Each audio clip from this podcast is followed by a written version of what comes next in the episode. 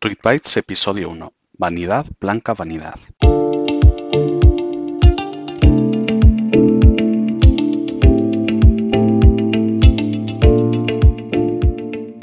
Si quieres patrocinar este podcast, escríbeme a info.universosm.es. Me gustaría empezar dando las gracias a las personas que ya se han suscrito al podcast y a los que os vais a suscribir, porque os vais a suscribir, ¿verdad? Es bastante atrevido iniciar un podcast, el episodio 1, con un concepto negativo como puede ser la vanidad. Sin embargo, la vanidad puede ser también positiva, ya que lo vamos a ver. Antes de hablar de vanidad, me gustaría contarte una cosa que hice la semana pasada, y es asientos contables, muchísimos asientos contables. Yo creo que la contabilidad es uno de los procesos que más se pueden automatizar hoy en día, de los que hacen las empresas constantemente. Sin embargo, no voy a necesitar hacerlo porque lo que voy a hacer va a ser delegar toda la contabilidad en mi asesoría. Respecto a esta semana, una de las cosas más relevantes que voy a hacer va a ser ir a Borcan Torrelodones, donde hay unas charlas brutales. En mi caso creo que me perderé muchas de las charlas porque voy a ir como voluntario. Y tengo muchísimas ganas porque es la primera WordCamp en la que voy a ir de voluntario. Para quienes no lo sepáis, las WordCamps son los eventos donde se reúne la comunidad de usuarios de WordPress de una zona. Y ahora sí vamos con el tema del capítulo. ¿Sabéis lo que me pasó hace unas semanas? Me vas a decir, ¿qué te pasó, Javi G? Pues que me contactaron por Instagram, me enviaron un mensaje directo y me sugirieron comprar mi usuario Javier G. En realidad no es que te quieran comprar el usuario, lo que te quieren comprar es esa parte de la cuenta que es Javier G y que tiene bastante relevancia. Es como si sois más usuarios de Twitter, como es mi caso, si os quisieran comprar el nombre de usuario de Twitter.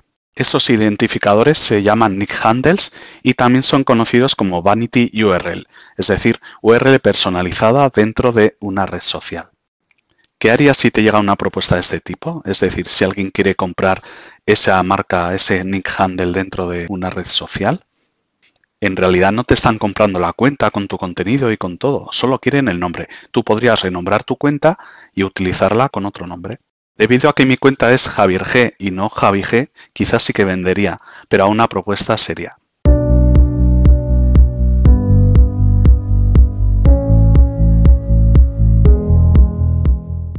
Una cosa muy importante para decir es que las redes sociales no permiten esa compraventa de nombres de usuario, ya que daría lugar a la especulación y a la reserva de nombres simplemente por hacer como ocurre con los dominios. Entonces no lo permiten.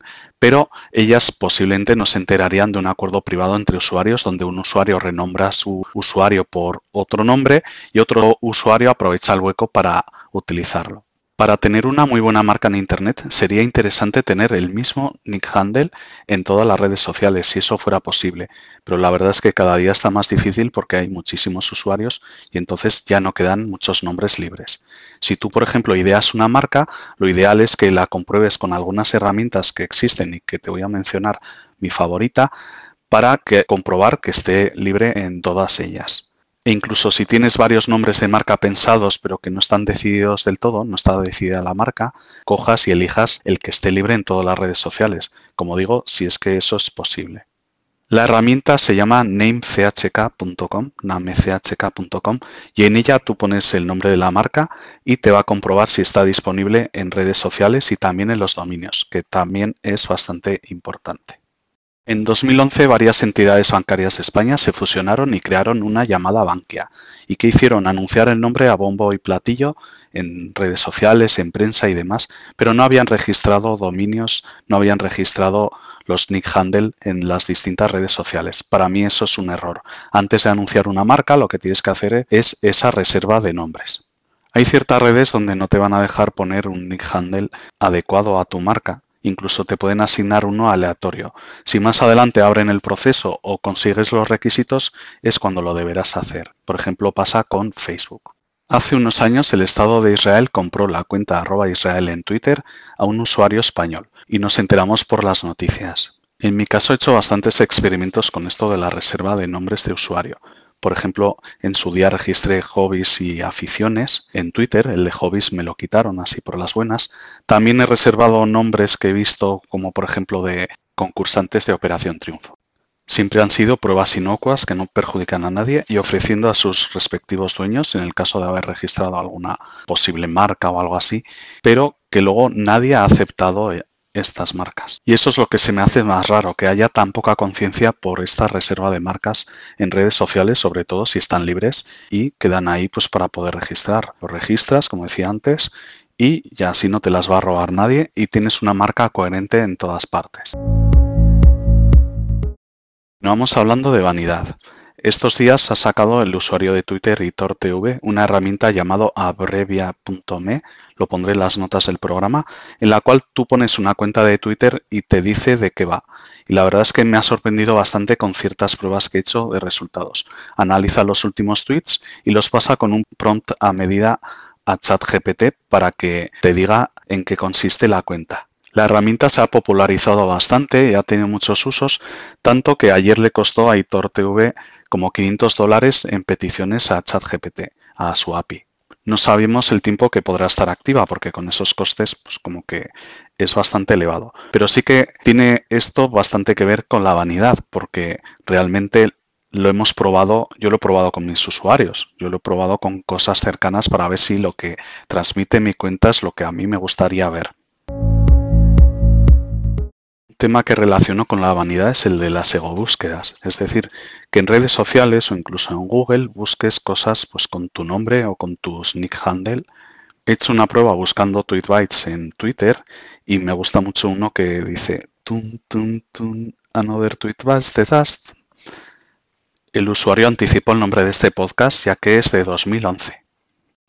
No sé si recordaréis cuando usuarios de Twitter se juntaban para elegir nombres de películas así en plan raros. Pues bien, cuando tú ponías uno que te parecía súper original, otro usuario ya lo había puesto. Así que es algo que suele ocurrir.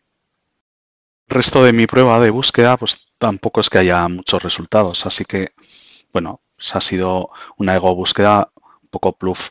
Pero os aseguro que con otras palabras da unos resultados súper chulos. La palabra vanidad me recuerda muchísimo a Instagram. Es la red social para presumir. Esto lo llevo diciendo desde hace muchísimos años. Poca comida de diario es la que se sube en Instagram. Se suelen subir cuando vas a un restaurante y otro tipo de cosas. Y no voy a meterme con todo el área de influencers, pero sería algo muy a tener en cuenta en este episodio. Hay gente que influye y hay gente que no directamente, pero muchos se proponen como influencers. En este sentido, pienso que una marca tiene muy difícil acertar con la elección de influencers. Y pienso que es así porque creo que hay muchos que realmente no influyen, además que puede ser algo bastante efímero. Como puedes ver, este podcast está dentro del dominio TweetTV. Tweet.tv es un proyecto que va a crecer muchísimo, va a ser la evolución de mi blog es twitter.com, donde servimos millones de impresiones de páginas vistas enseñando a los usuarios a utilizar Twitter pues bien, conforme avance el proyecto os podré contar más cosas, pero tiene bastante que ver con esta evolución. No solo va a incluir Twitter, sino otras redes. Llevo un rato hablando de vanidad, pero ¿realmente conocemos el significado de la palabra? Te confieso que para este episodio he tenido que buscar. Podríamos definir la vanidad como una actitud excesiva de orgullo y preocupación por la apariencia personal o el estatus social. ¿No te suena todo esto a Instagram? Y en menor medida TikTok y otras redes sociales, por supuesto. Sensación sesgada, es decir, es mi opinión y nada más, que hay mucha gente que publica muchísimas fotos de sí mismas en redes sociales simplemente para que le pongan los me gustas, los likes, los guapas y todo esto es algo que necesitan y que se vuelven adictos a ello. Este comportamiento a la larga me parece incluso tóxico. También pienso que cada uno es mayorcito y que haga lo que quiera, por supuesto, si es lo que quiere hacer, a mí me parece estupendo. Es más, seguro que lo he hecho alguna vez y es más, seguro que lo haré. Una de las cosas que no me gustan de este tipo de redes sociales ya no tiene que ver con el concepto de vanidad como tal, sino de cómo puedes aprovechar una publicación para que enlacen y vayan a tu producto. Que puedas poner un enlace a tu producto o servicio. Para poder poner un enlace, el consejo es que desde la publicación animes a visitar tu bio y desde la bio enlaces a una URL que tú controles. En esa URL puedes poner dos tipos de servicio. Tienes Linktree y otros similares donde puedes poner varios enlaces a su vez y también existen plugins para WordPress donde lo puedes realizar. De esta manera, el alcance de la publicación no solo quedará en la publicación como tal en las redes sociales, sino que se ampliará más allá a través de tu web o de un enlace de control.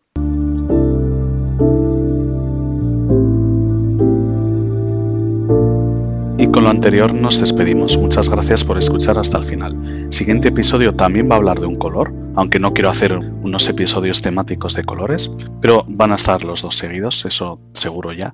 Y te animo a que si te ha gustado le des a suscribir. Muchas gracias y hasta el siguiente episodio.